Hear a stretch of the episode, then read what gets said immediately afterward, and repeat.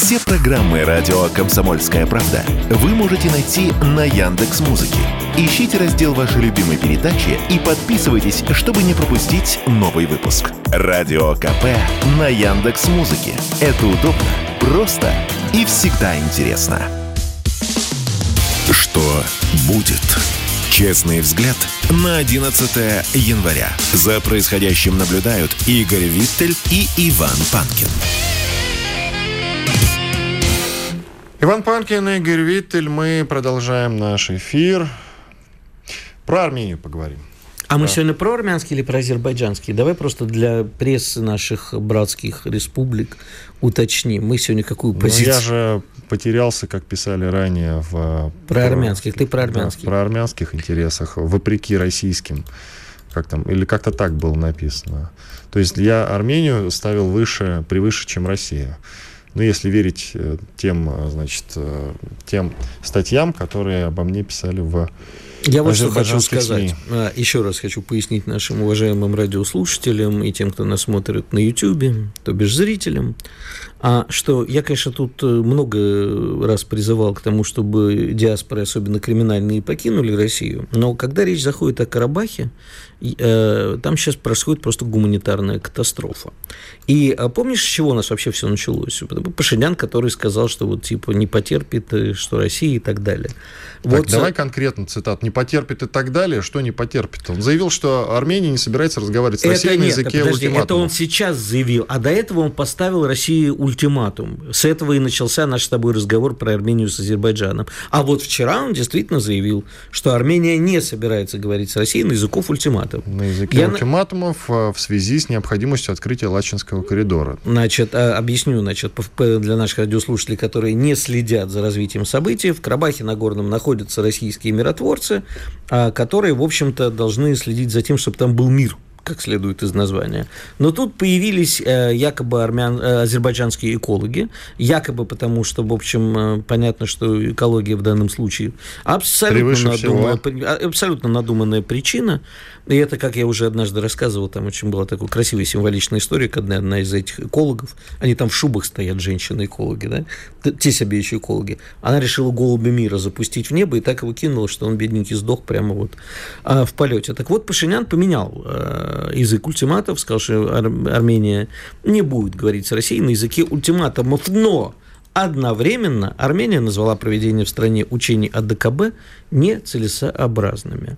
Вот объясни мне, Это пожалуйста. наглость. Это наглость. Я э, не знаю, наглость это когнитивный диссонанс э, в одной... Или он охренел, я бы даже так сказал. Вот. В свое время, знаешь, у нас шутка ходила про Горбачева, что плюрализм мнений в одной голове – это шизофрения. Вот мне кажется, что это обычная шизофрения, да, когда люди не могут понять. Но ситуация такая, что, в принципе, э, мне кажется, что Россия не должна оставаться в стране, не воевать, конечно, но Лаческий коридор необходимо освободить, потому что там люди без еды, воды.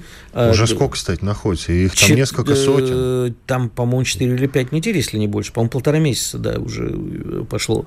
И э, это единственное... Фактически в заложниках. Да, у я, экологов. Да, я, ну, у, у экологов, знаешь, как американцы в кавычках делают. Да, Понятно, вот так вот, да, скобочки ставят.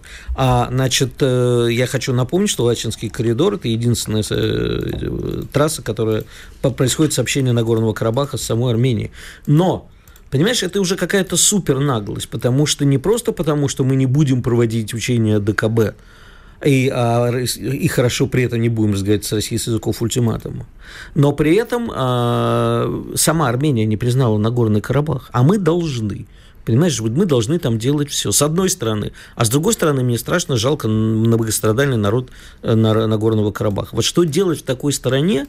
И вообще, зачем существует АДКБ тогда? Это ОДКБ... же договор о коллективной безопасности. Да. Формально, формально а на самом деле АДКБ сейчас не обязан вмешиваться, потому что действия происходят не на территории а, Армении, а на территории непризнанного Нагорного Карабаха. И мы, как миротворцы, там находимся, а, я не помню, мы уже по полтора года там находимся, еще полгода, у нас, по-моему, мандат на два года. Вот, что в такой ситуации делать, я не знаю. Это опять возникает вопрос гораздо более глобальный. А кто для нас эти люди? для Армения и другие участники АДКБ. И они ли они считают, что Россия, типа, как главное, должна их все защищать? При этом, как в известном фильме, уважения не проявляют. Да, они разговаривают с нами, но делают это безо всякого уважения. Да, Знаешь, да, да. а это еще как в детском анекдоте было. Смело мы в бой пойдем, и мы за вами. И как один умрем, вы слушайте, мы, кажется, не туда попали. Вот это вот, понимаешь, наши партнеры по АДКБ вот так себя и ведут. Я не знаю там, как к этому относиться. Э, ну, ну, кстати, не все же, не все. Отдельно взятые люди. Типа Пашидяда. Слушай, э, если... Я напомню, давай я напомню, что недавно же Киргизия отказалась как раз. В самый последний момент были уже намечены учения. Это было вот когда-то, ну, больше месяца, чуть больше месяца назад. Э, Киргизия внезапно сказала, что нет, мы не будем участвовать в этих учениях.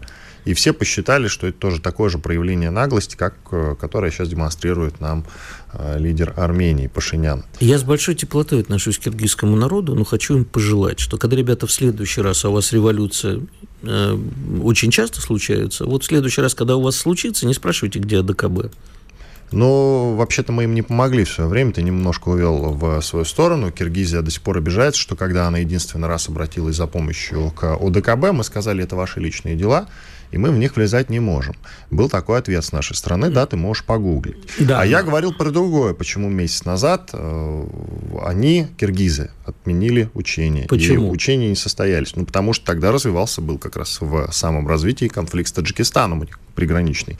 И именно с этим было связано. И делать какие-то далеко идущие конспирологические выводы, что на самом деле киргизы тоже охренели, как и таджики, впрочем, это не совсем правильно, потому что единственные люди, кто охренели в составе УДКБ, это как раз армяне сейчас, а именно их руководство. Не страна, как Армения, не Армения как страна, а именно руководство Армении. Именно господин Пашинян, которому надо давно уже пожелать удачи. Я до сих пор не знаю, почему нам там какую-нибудь бескровную революцию не устроить. Ну, это тоже был бы неплохой вариант, только я абсолютно уверен, что ник, ни, ни, никто из того, кого мы можем посадить, а мы с мягкой силой плохо умеем работать, не Надо, будет, значит, не с будет твердой силой работать раз с мягкой Нет, не я, я просто считаю, что если как бы у нас э, вот это АДКБ и прочие наши партнерами не очень удались, как, впрочем, и таможенный союз, и евразийский, э, который мы строили. Вот мне кажется, что, может быть, пора из этих организаций тоже выходить. Ну, вот не, не, не... Из УДКБ я не думаю, что стоит э, выходить. Чтобы откуда-то выходить, надо что-то создавать. Значит, Кто а, завис? Я считаю, что не только у Пашиняна, к сожалению, было бы все очень просто. Вот один плохой Пашинян и вся а, пророссийская Армения. Мне кажется, что при всех дальних связях, э, давних связях теплых наших с Арменией существует серьезное, достаточно такое русофобское, как и у всех у них. Понимаешь, я вот, кстати, как всегда... Это что-то свеженькое. А я тебе скажу, ответили. Э, тут, к сожалению, умерла, э, вчера буквально скончалась великий человек Наталья Рязанцева, такой человек, который сделал для российского кино очень много. И я начал читать ее воспоминания и прочел там про ее общение с Мирабом Мардашвили. И вот когда я начал читать его воспоминания сразу же, я такой русофобии давно не видел. На самом деле, вот за всеми этими э, идиллическими картинами советской дружбы народов стояла звериная ненависть. А знаешь, что стояло за дружбой? То, что мы Грузию датировали со страшной силой. При всей моей любви к Грузии. Это правда, да. Да, и многие другие республики, понимаешь? Украина мы, и Грузия мы были самыми дотационными. Мы почему-то про братство и любовь только когда мы деньги платим и помогаем. Или воюем за кого-то. А вот когда э, возникает такая ситуация, как возникла сейчас, э, Россия должна, это он вчера сказал, получил по голове наверняка, то ли от своих западных покровителей, то ли одумался, что не стоит с нами разговаривать так. А может, послушал наш эфир, тоже вариант. Подумал, сказал, слушай, какие два умных ведущих сказали что мы зря так наехали на Россию. И все, и заднюю включил. Что касается твоих призывов к выходу, там... Это не и... призывы, это размышления. А, хорошо. Что касается твоих размышлений, Размышления в кавычках. да. Размышления о том, что надо выходить. Во-первых, мы создатели организации договора ну, да. о коллективной безопасности. Сами создали, мы, сами распустили. Э, вот распустить можем, тогда говори правильно, пожалуйста. Но не можем и не должны, потому что организация договора о коллективной безопасности сейчас должна всячески усиливаться. Возможно, за счет новых членов. Есть варианты, как минимум. Конечно, пока что довольно фантастические, но они есть. Поговаривали про Китай, чего, скорее всего, не будет, но надо работать в этом а направлении. Китай это зачем? Да, но надо работать в этом направлении. А просто дело-то в чем? И Китай придет, и Индия придет. Ты в спецоперации победи, и все, Я? и все подтянутся. Эм, я вряд ли побежу в спецоперацию. Побежу? Да, победю, побежу. А, нет, я как раз хотел сказать Индию, ты, видимо, это прямо вот угадал. Нет, ну почему? Слушай, есть страны, которые нуждаются, в том числе и непризнанные в нашем... Э, другое дело, что другие члены ДКБ на это никогда не пойдут. Там, на принятие Приднестровья, Южной Осетии, Абхазии. Ты знаешь, они пойдут куда угодно. Ты спецоперацию выиграй. Ну... И они даже спрашивать не будут, а, понимаешь? Пойдут и все. Сербию надо принять, извини.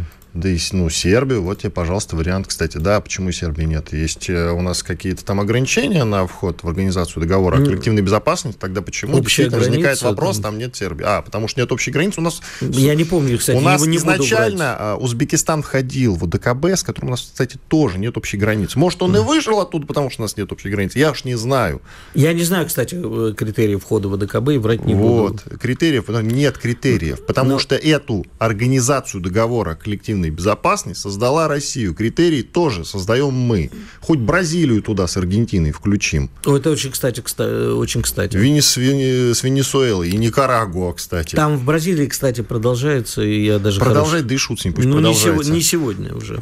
Пусть продолжается. У нас в Никарагуа есть военный контингент, который введен был... Военную э, базу около... в Камране во Вьетнаме вернуть надо обязательно. И да, на и на Кубе. И да. на Кубе, да. Э, введен военный контингент. Небольшой, но введен. Но в организации договора о коллективной безопасности никаких Никарагуа нет. Критерии, а должно быть. Наверное. А критерии должны создавать мы. Потому что мы это организовали. Мы и смысл, значит, создаем. Иван Панкин, Игорь Виттель. Уходим, уходим на перерыв. Через две минуты мы продолжим. Оставайтесь с нами. Спорткп.ру О спорте, как о жизни. Что будет? Честный взгляд на 11 января. За происходящим наблюдают Игорь Виттель и Иван Панкин. Панкин Виттель, и мы продолжаем наш эфир. Слушай, мы с тобой так, на самом деле, после праздников-то и не осмыслили, что это было, перемирие. И если бы тема ушла, я бы уже к этому и не возвращался. Но нет. Кремль назвал циничной редак... реакцию, редакцию реакцию Украины и Запада на объявленное Россией перемирие. Песков об этом сообщил. Ну, по крайней мере, он так охарактеризовал, что действительно мы встретили совершенно непонятную, необъяснимую реакцию, достаточно циничную реакцию со стороны, прежде всего, Киева, а также со стороны многих западных лидеров. Давай с тобой попытаемся осмыслить, что это было и почему же, почему же на этом проклятом Западе тогда так отреагировали на наше предложение. Ну, Есть э, какие-то мысли? Я думаю, что не стоит тут заниматься никакой конспирологией, а действительно религиозные чувства. И, в общем, история это давняя, мы помним прекрасно, ну, в смысле помним, читали, о том, как во время Первой мировой войны объявлялись рождественские перемирия, Люди солдаты брата. Сходились, да. Вот это, знаешь, всегда для меня было такое сначала странно, когда я в детстве про это читал, а потом я, сейчас я, я пытаюсь себе представить, когда я услышал о предложении рождественского перемирие э, и представил себе, что вот э, наши солдаты украинские вышли там из окопов, пошли обниматься. И, Такое, конечно, как мне рассказывали, было в 2014 году, не то чтобы в каких-то массовых вариациях нет, конечно, но да, отдельные эпизоды случались. Что касается Первой мировой войны, так там же не было такой ненависти, которая есть ну, сейчас ну, вид... на, на фронте. Ты понимаешь, дело с одной стороны не было, а с другой стороны, безусловно, я просто, у меня хоббит такой, я изучаю всякую наглядную агитацию и прочие газетные статьи времен Первой мировой войны. И, конечно же, против России велась и не только. На самом деле тут можно глубоко залезть. Особенно это было ярко видно во время Крымской войны и русско-японской войны, как э, из России делали зверя. Вот этот озверевший медведь, у которого кровь течет с клыков когтей. Это такой стандартный образ. Поэтому ничего удивительного в реакции Запада нету. Было бы а, странно, если бы они сказали, да, Россия молодцы, давайте мы тоже в рождественскую ночь. А Запад вообще никак не должен был реагировать, Украина должна была отреагировать. Но тут хорошо, во-первых, проявилось, что Украина абсолютно не субъект, что Украине э, было сказано «не вздумайте», потому что вряд ли бы Украина сама на такое, ну, как- как-то надо было. Но, с другой стороны, на фоне гонений на православную церковь э, московского патриархата и все прочее, как все, что имеет отношение к России, православной церкви, это в Украине сейчас просто в таком виде, что странно было бы ожидать, что нам кто-то пойдет навстречу. Но мы свое слово сказали. Есть и такой момент довольно неприятный, который тоже нужно попытаться осмыслить. Ведь Песков говорит о том, что мы встретили совершенно непонятную необъяснимую реакцию, достаточно циничную, со стороны прежде всего Киева, ну и Запада, говорит Песков. Но Песков не говорит, хотя, возможно, его и не спрашивали, что вообще-то все наши, давайте будем говорить откровенно, тоже в штыки приняли сообщение об перемирии. Это действительно так. Никто не да понимал. давай вернемся к началу нашего эфира. Никто да, не расхож... понял, зачем. О расхождении по целям и тактике а, вот, значит, ведения военных действий. Она в моих есть... словах была, значит, логика, да? Нет, нет никаких всех наших, понимаешь? Есть люди, которые желают России победы, при этом желают по-разному, считают, что не надо останавливаться. Я не видел ничего страшного в том, что на одну ночь остановиться, но это должно быть взаимным. Не вот это вот пассивно сидеть под обстрелами. И, э, ну, слушай, видимо, для меня вот важно именно это сравнение с Первой мировой войной и понимание того, что Рубикон э, в отношениях, наверное, перейден. То есть очень многие... Только сейчас, да? Нет, ну это как бы в очередной раз подсвечивают, как любят говорить наши коллеги. Понимаешь, еще в чем дело? Очень многие наши политологи любят говорить, а, не только наши, ну вот, ну вот посмотрите на историю других э, военных столкновений, после этого же люди ничего, вон японцы с американцами общаются и ничего, и вон Германия, это ничего, все нормально, все все забыли, а и э, нужно только время, и мы, конечно, с Украины сольемся, опять станем одним братским в экстазе, народом. Да, да, да. Вот что-то мне подсказывает, что э, это исключение, которое подтверждает правило. Сейчас что-то по-настоящему сломалось. Я не имею в виду сейчас в рождественскую ночь. Просто вот в этом конфликте – в этой специальной военной операции что-то по-настоящему сломалось в наших отношениях. И, в общем-то, я думаю, что и украинскую сторону тоже можно тут э, вполне себе и понять. Возможно. И еще важный момент заключается в том, что они не приняли перемирие, Запад не принял никакое перемирие. Но и Запад тут, и не должен. Ну да, допустим, украинцы. Да. И тут назначают Лапина. Тоже, наверное, есть какая-то связь. Ну, интересная. Ну, слушай, ты знаешь, можно связать все, что угодно с чем угодно. Да? Не все. Ну, абсолютно, аб- абсолютно все. То есть, знаешь, я, я люблю... А мне кажется, это один из штрихов. Может быть, может быть, что типа не хотите так, будет так. Может. Да, все. Не готов это обсуждать просто потому, что не вижу хватит, такой связи. Может потому, быть. Хватит, потому что в детские игры играть. Путин же как-то сказал, мы воевать еще не начинали. Помнишь эти его слова? Помню, так может быть, помню. Вот, так может быть, все, начали. А почему... Нет, у меня тогда к, этому, э, к этой фразе Владимира Владимировича есть много вопросов. А Давай, а, почему, задай. а почему не начинали до сих пор? А вот, потому что по той же причине, по которой и перемирие объявлялось у нас, понимаешь? А, а почему мы до сих пор э, не начинаем, да? То есть как бы... Нет, где, секундочку, где... начинаем, ну, Солидар взяли. Что ну, это я понимаю, это сухопутная Бахнут. операция, но все-таки, как вот мы сегодня неоднократно говорили, вспоминая покойного Владимира Вольфовича, Буш чертов ковбой, давай лучше вместе по Тбилиси. Ну, тут не по Тбилиси, а по Киеву. Давай уже как бы долбанем. Мы об этом много сегодня говорили с тобой. Почему этого не происходит, Владимир Владимирович, конечно, видней. Я же не говорю, что мы с тобой как-то лучше это знаем, но вопросы есть. Если мы еще не начинали, то когда начнем, если уже сейчас э, идем, то что будет дальше? Мне бы хотелось бы а, более четкого понимания. И есть еще тоже интересный момент, который тоже в контексте нашей спецоперации можно обсудить. А что произошло на Украине среди прочего? Они же не только с нами спецоперируют. Мы с ними, ладно, спецоперируем, они с нами воюют по-настоящему. Они еще и э, затеяли конфликт, ну, понятно, у них с Польшей непонятно, что происходит. Понятно, непонятно. А еще же у них реальные терки с венграми.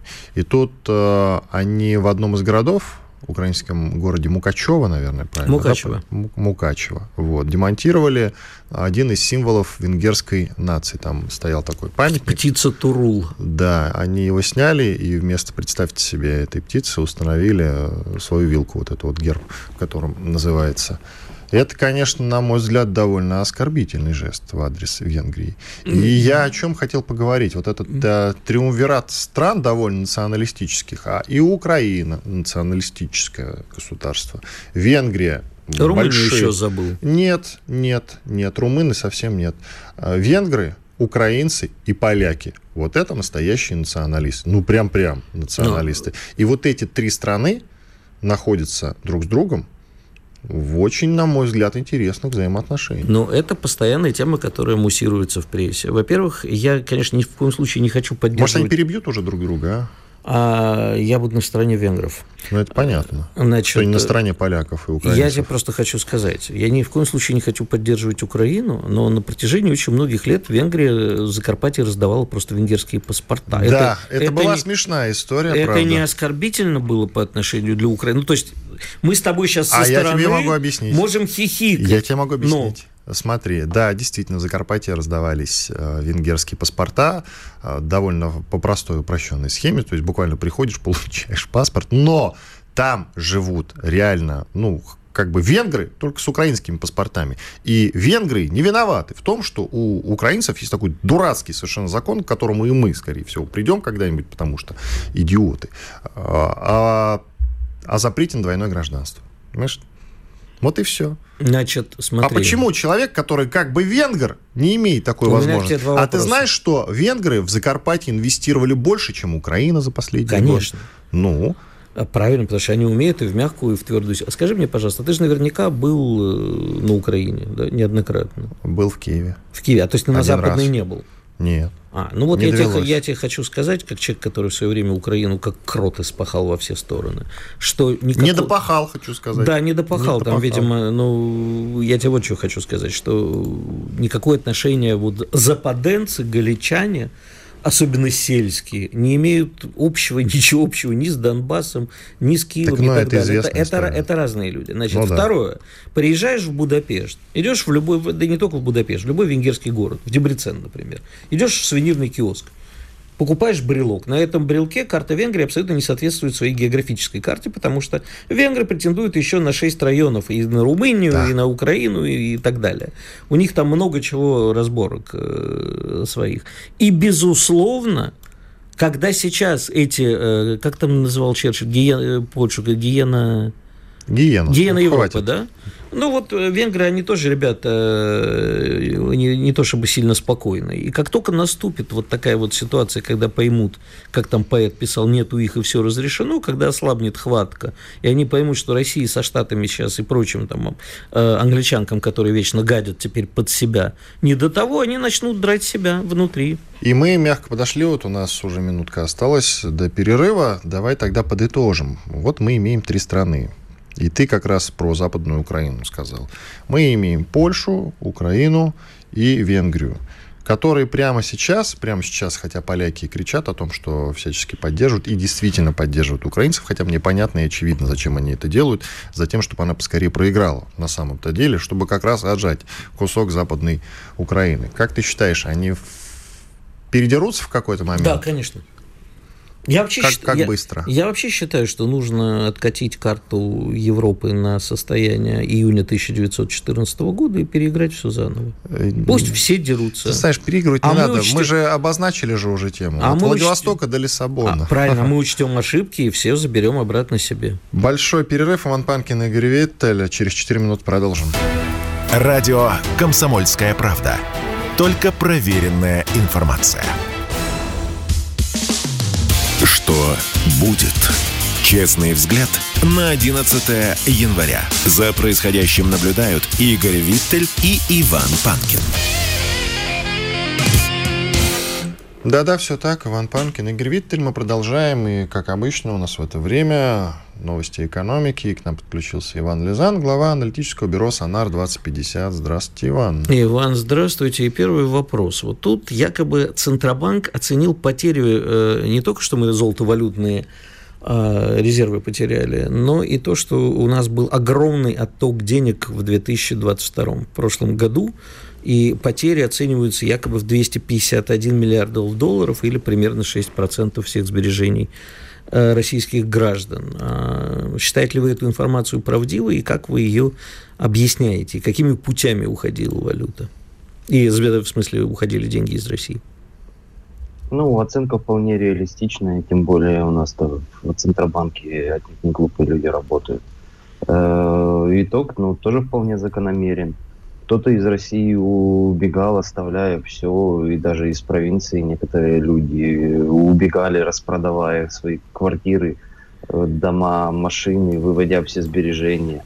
Ну, огромное количество народу стояло на границе с Грузией, пытались туда попасть. Вот. Несколько волн было таких. Ну, а кто побогаче, тот уходил вместе со своими капиталами.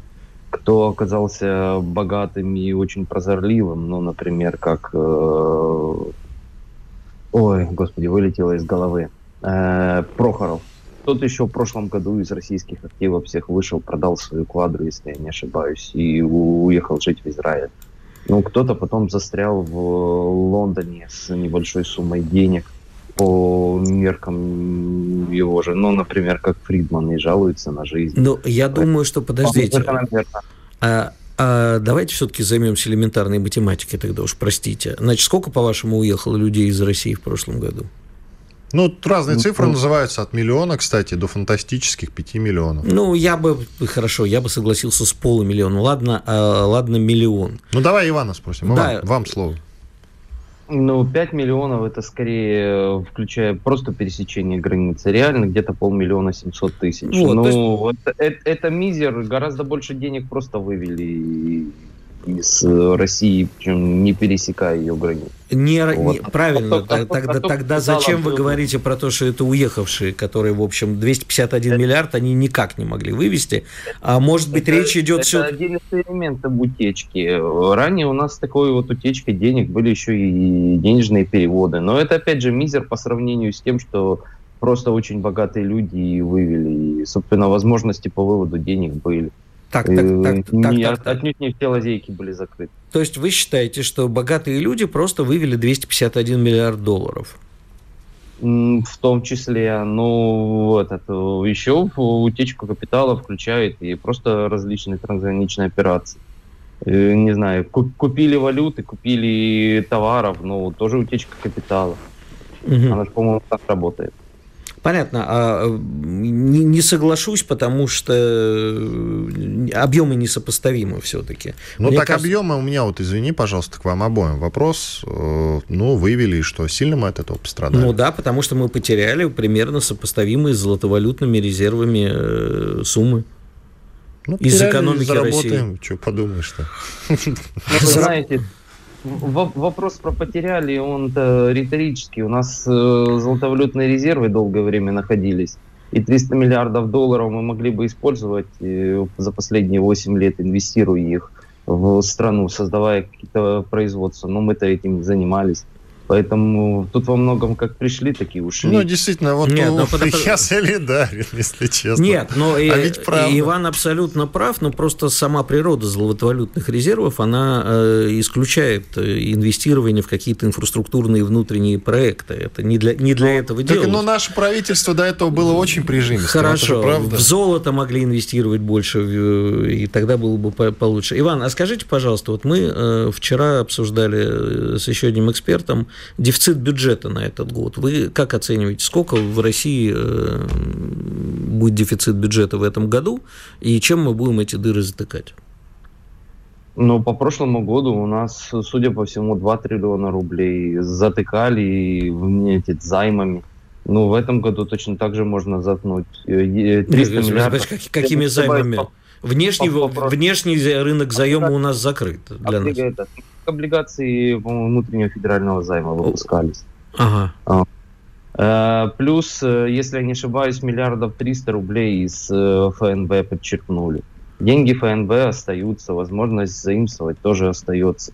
В конце концов, можно всегда пойти по прекрасному пути Украины, когда... И секвестировать Центробанк... бюджет. Нет, когда, когда Центробанк выкупает э, облигации, которые выпускает Минфин. Но там прям целую пирамиду выстроили. Угу. Во, во многом размер дыры зависит от того, что у нас будет с экспортом сырьевых товаров. А там пока история не совсем понятная. Если читать Bloomberg, ну прям все плохо, караул, катастрофа. Ну так Если... они предрекали, кстати, изначально, и тот же Bloomberg писал о каком-то фантастическом падении нашего ВВП, который сильно не оправдался в итоге. Может быть, в данном случае не будем Bloomberg верить? Было дело, я и не призываю ему верить, нужно просто набраться терпения, ну и по итогам первого квартала, ну, примерно поймем. Ну, правда, там еще один удар по нефтепродуктам, ну и наверняка еще чего-то придумать, там спокойно жить не дадут. Поэтому не знаю, даже не возьмусь оценивать, во сколько там все выйдет. Еще не ясно, какие нас впереди расходы ждут. А вот, вот ну, как раз к вопросу о расходах. Мы вот весь год э, говорили о необходимости мобилизационной экономики. Под конец года нам Андрей Ремович Белоусов сообщил, что никакая мобилизационная экономика нам не нужна. А, и при этом мы сейчас оказываемся в ситуации, когда нам надо как-то заниматься и импортозамещением, и, в общем, созданием собственного производства, э, не только импортозамещающего. А создать его, на мой взгляд, без мобилизационной экономики невозможно. Вот скажите, пожалуйста, раз уж вы предлагали инвестировать золотовалютные резервы в какие-то внутренние истории, вот что бы вы в такой ситуации делали? Ну, собственно, никакой велосипед изобретать не нужно. У нас при том же Минпромторге, если не ошибаюсь, есть комиссия по импортозамещению. Просто нужно системно подходить к этому делу условно есть проблемы с э, тарой упаковкой, ну такие раскладывать это все до винтиков, до каждого элемента производственной цепочки, назначать ответственных, выделять финансирование, ставить сроки и импорта замещать. Но я это примерно так вижу. А, а что нам мешало делать это раньше? И э, то, что вы описываете, это называется в рабочем режиме. Это не мобилизация экономики. А мобилизация, когда мы вот тут вот разложили все, и выяснилось, что у нас в цепочке не хватает главных винтиков. И не хватает уже позавчера. А они нам нужны сегодня, вот прямо сегодня. И это мобилизационная экономика, так? Ну, можно и так на это посмотреть. Ну, вопрос-то состоит в том, а удастся ли эту мобилизационную экономику выстроить в полноценном режиме. Вот я вам и задаю вопрос. Казахстан, он 20 лет пытается э, реиндустриализацией заниматься, красивые планы составляют, у них они всегда очень красивые. Но как-то ни шатка, ни валка там это дело идет. Я не исключаю, что у нас так с мобилизационной экономикой пойдет. Нам бы ВПК успешно отмобилизовать, но он вроде как работает, объем продукции выпускает. Хотя даже по тем же снарядам сказано, что ну, многократно увеличивать объемы производства. Ну, надо Поэтому... секундочку. Казах... Казахстан э, не находится в режиме специальной военной операции. Казахстан может спокойно продолжать себе покупать необходимое там, где он хочет. А мы, к сожалению, или к счастью, э, эту возможность потеряли в значительной мере. Ну, так, собственно, это Казахстан привожу как пример того, как страна в мирное время пытается угу. и без каких-либо мобилизационных усилий сделать, просто в плановом. И не получается, все заканчивается красивыми программами. У нас-то история еще сложнее. У нас во многом-то проблема в доступе к технологиям. Потому а что некоторые технологии мы получали исключительно с Запада, и больше ниоткуда мы получить, скорее всего, не сможем. А нам, нам необходима реиндустриализация или нам необходимы новые прорывные высокотехнологичные проекты там, где, может быть, даже другой мир до этого еще не дошел? А мне кажется, одно другому не мешает. инновации они не из воздуха берутся, они потом появляются на различных предприятиях. Э, в ходе различных усовершенствований, инноваций. То есть это не, не штука, которая вот взяла, появилась из ниоткуда. При реальной производстве нужно. И даже в том же автопроме, ну, прежде чем научиться что-то изготавливать свое по полному циклу, ну, где-то нужно будет подсмотреть, где-то нужно будет технологии откровенно заимствовать. Как, мы 30 лет никуда не смотрели. Э, я сомневаюсь, что мы уже, наверное, ослепли за это время, чтобы подсматривать. Мы, мы 30 лет надеялись на то, что придет какой-то хороший дядя извини, и нам сделает. Ну, по такой же модели у нас автопром развивался.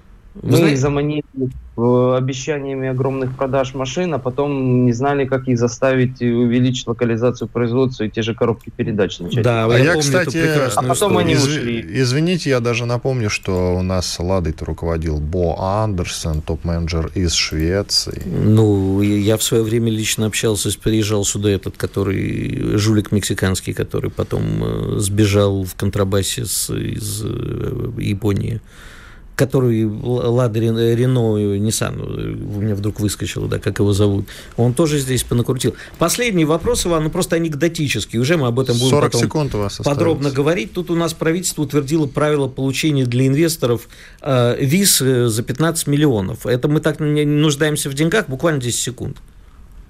Да, это инерция э, мышления, которая корнями уходит в мирное время. Примерно как ESG-повестка желание там как-то трансформироваться, чтобы сохранить экспорт в Европу.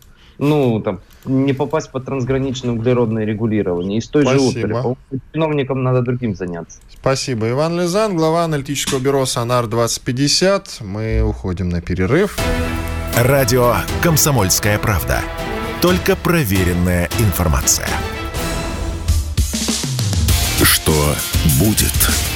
Честный взгляд на 11 января. За происходящим наблюдают Игорь Виттель и Иван Панкин.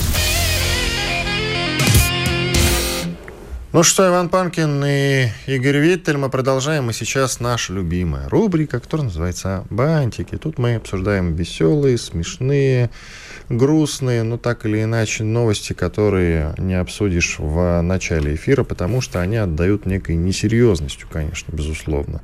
Как правило, не всегда, но как правило. Для начала, правда, я сделаю небольшой анонс, с твоего позволения, потому что сегодня большое событие в жизни нашей радиостанции. Сегодня к нам в гости приходит Виктор Бут, тот самый Виктор Бут, которого совсем недавно выпустили из проклятой американской тюрьмы, где он провел сколько, 14-15 лет? 14, 14 лет он провел за ну, контрабанду, торговлю оружием. Его считали там, одним из самых опасных, американцев, я имею в виду, одним из самых опасных людей в мире сразу после Бен Ладена, шутка ли. И вот сегодня этот русский Бен Ладен, хотя Бен Ладен террориста он нет, вот э, он сегодня приходит к нам на эфир в час дня. Слушайте э, эксклюзивное с ним интервью. Обязательно. Ну, переходим к бантикам. Давай. Тебе какой? Вот у меня, смотри, есть два, две темы, которые я хотел бы обсудить. Одна, вот, на мой взгляд, конечно, можно над ней посмеяться, над идиотизмом, но, на мой взгляд, это очень грустная тема. С какой начнем, с веселой или с грустной? Давай с грустной, чтобы закончить веселой. Хорошо. Значит, э, в США профессора уволили за показ изображения пророка Мухаммеда. Значит, Правильно профессор... сделали.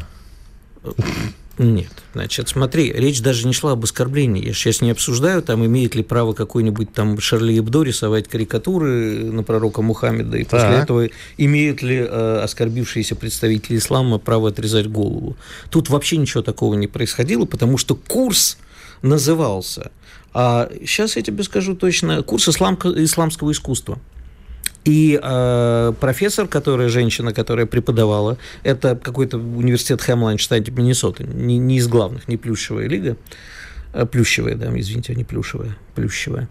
Так. А, просто показала изображение, как изображалось в изобразительном искусстве. А поскольку это запрещено, причем она дважды предупредила студентов, что она будет показывать. И тем не менее на нее пошли, настучали и ее уволили. А, мне кажется, понимаешь, мы можем бесконечно хихикать и правильно сделали, и попробовали бы они сделать это в мечети. Это все вот эти наш бесконечный степ, он а, отвлекает от главного. Мы слишком много даем свободы религиозным организациям, вообще верующим, которые, э, как бы вот мы с тобой все время спорим, э, нужен ли закон об оскорблении чувств а верующих, а, ты а наоборот. Я, я, да, сейчас закончу, но сразу хочу уточнить, а мы это кто? Речь же про, не про Россию сейчас. Это и про Россию тоже. У нас это тоже, извини, э, зачастую происходит. Понимаешь, особенно когда верующие говорят, как вы смели. На самом деле ни, ни, ни, никого, я миллионный раз повторю, Господь поругаем не бывает. Ну, просто не бывает. Но это как бы православная точка ну, зрения. Ну, Господь за себя сам заступится, это правда, да. да. А, но извини, неужели тогда вычеркивать все исламское искусство просто потому, что... И мне кажется, вот эта вот э, история, она... Мы-то должны радоваться, потому что Штаты изнутри, и Европа либеральная подтачивается такими историями, потому а, что... А, а, а, нет, нет, ну, нет. А знаешь почему? А почему? Потому что все оттуда приходит к нам. А, это не должны радоваться. Уже зеленый свет. Да, такой. ну тут, тут, я, тут я с тобой согласен. С одной стороны радуемся, с другой нет. Ну, бог с ним. Так это... что если что-то такое глобальное, максимально глупое и тупорылое происходит там, надо понимать, что через год-два да, это без, безусловно, безусловно. Но тем не менее, может быть, они успеют рухнуть до того, как э, За два года-то не надейся. Вот. А, ну и тут э, новость, это уже прямо совсем смешно. Значит, э, весь мир и Англия особенно обсуждают мемуары принца Гарри, который... О, что там в мемуарах? Ну, в мемуарах много, на самом деле, он чего понаписал. Он рассказывает, как он убил примерно 25 афганцев. Он же два раза там, две командировки в Афганистан у него него было. А не рановато ли, извините, для мемуаров? 38 лет чуваку. Ну, слушай, видимо, он же там какие-то потерял королевские привилегии, они там туда-сюда ходили, делили деньги. Странно, что Википедия еще не поправила. Герцог Сассовский. Вот. Видимо, ему очень нужны, ненавижу это слово, но скажу в данном случае, денежки очень нужны, поэтому решил написать мемуары. Но, понимаешь, если бы он написал мемуары, бог с ним. Вот просто обычные мемуары, всем интересно, мемуары, наверное. Мемуары. Так, а что же он там Англи... такого пикантного Анг... рассказал ну, например, Э, был такой старый анекдот, когда кошки встречаются, она говорит, а я вчера с Сямским провела, такой мощный, мускулистый кот прямо, я вот это самое. Это, говорит, а я вот э, с британским весь такой аристократ. Третья говорит, а я с сибирским, он меня всю ночь водил по крышам и рассказывал, как у себя в Сибири яйца отморозил. Так вот, принц Гарри именно это... Намек понять. Так, Нет, давай. он, значит, рассказывает, что вот он приехал с Северного полюса, участвовал там в какой-то благотворительной э, организации, акции, э, по-моему, по поводу Британии, тоже что-то британской армии помогали 350 километров на Северном полюсе В результате он, значит, возвращается на королевский прием, и папа у него, то бишь нынешний, как он, Карл какой сейчас уже, третий? Да неважно. Но... Да, спрашивает, типа, что же ты, щеноч... э, сыночек, щечки у тебя такие розовые. Щеночек лучше звучало. Да, щеночек, говорит, что щечки розовые, носик. Он говорит, да вот отморозил я папа, а сам, говорит, думаю, а вот я же на самом деле с ужасом понял, что к приезду в Лондон щеки и нос пришли в нормальное состояние, а мужское достоинство, которое я там отморозил,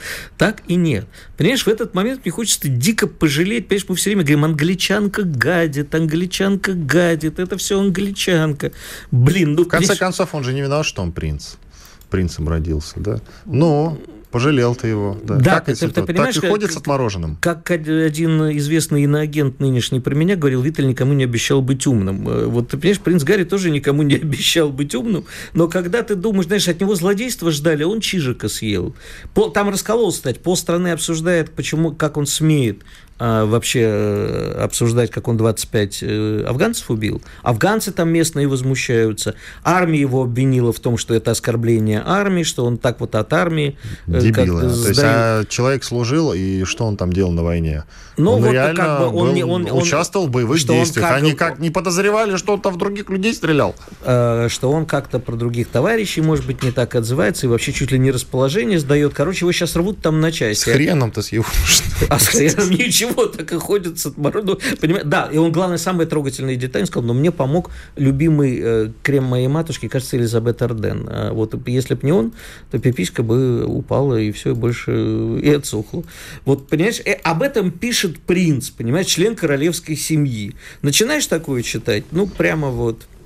А, не знаю, мне было очень смешно на русский пока не перевели. Да нет, я просто еще в себя не пришел по этому поводу. На самом деле, действительно, тоже как бы готов посмеяться, хотя если, Но, если мы, он так и не справился с проблемой, мы же не знаем, насколько крем я, помог. Я, я вот, и вообще, как крем постфактум помогает э, от обморожения? Не постфактум. Знаю, я... У него же, извините, на Северном полюсе с собой крем-то не было? Я не знаю. Знаешь, я, я прочитал кусочки на английском. Э, могу, если хочешь, сейчас где-нибудь пиратский скачать, прочитать и доложить. Но давай от английских идиотов к нашим. У нас, вот, например, э, обещают лишить партбилета выложил фото из Дубая депутата. Значит, э, господин Турчак сказал, что вот у нас э, некий депутат Вологодского ЗАГС собрания ранее выложил фото с пробежки в Дубае. Да, я тебе могу рассказать об этом. Давай, расскажи. Это, это потрясающий курский депутат курский Написано депутат. Вологодь. Ну, значит, их не, не один. Их не один, и э, вот поэтому там самый-то цимес в чем? А, некий курский депутат Максим Васильев, если, ладно, я с города могу путать, я помню, что зовут его Максим Васильев, он э, выложил в соцсетях видео «Привет» для подписчиков с мексиканского пляжа. Братцы, всех с Новым годом, угу. говорил, там много а вот это Денис много должен... денег, хорошего настроения, делаю себе специальный коктейль «Красота», закусывая креветками при этом. Ты знаешь, я, я вспомнил э, одну историю про олигарха, у которого тоже там мемуары, только не у него вышли, а девушка, которая была с ним еще с известным российским чиновником, начала писать мемуары. Вот каким идиотом надо быть,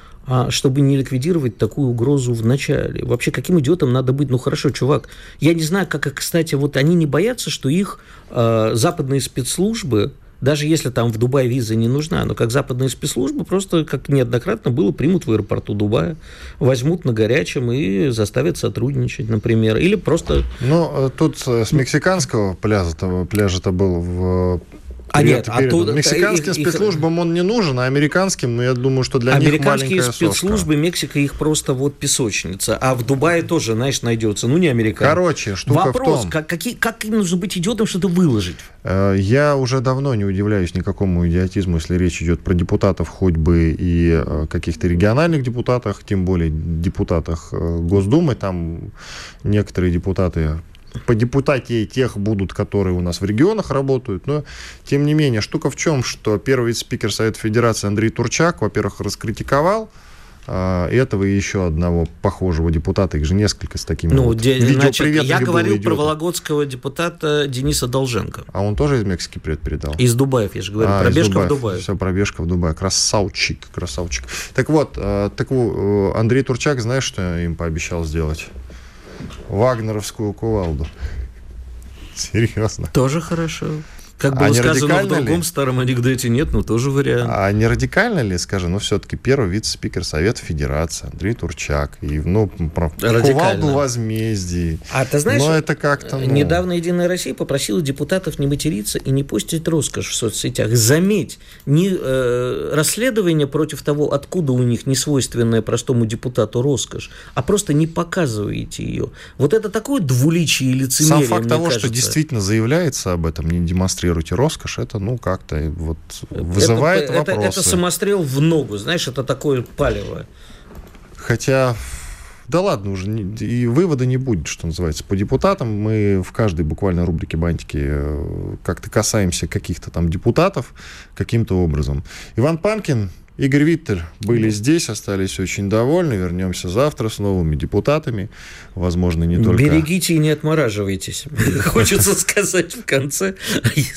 Не демонстрируйте роскошь хотя бы сутки, друзья. Сделайте нам подарок. Все, до завтра. Радио «Комсомольская правда». Никаких фейков, только правда.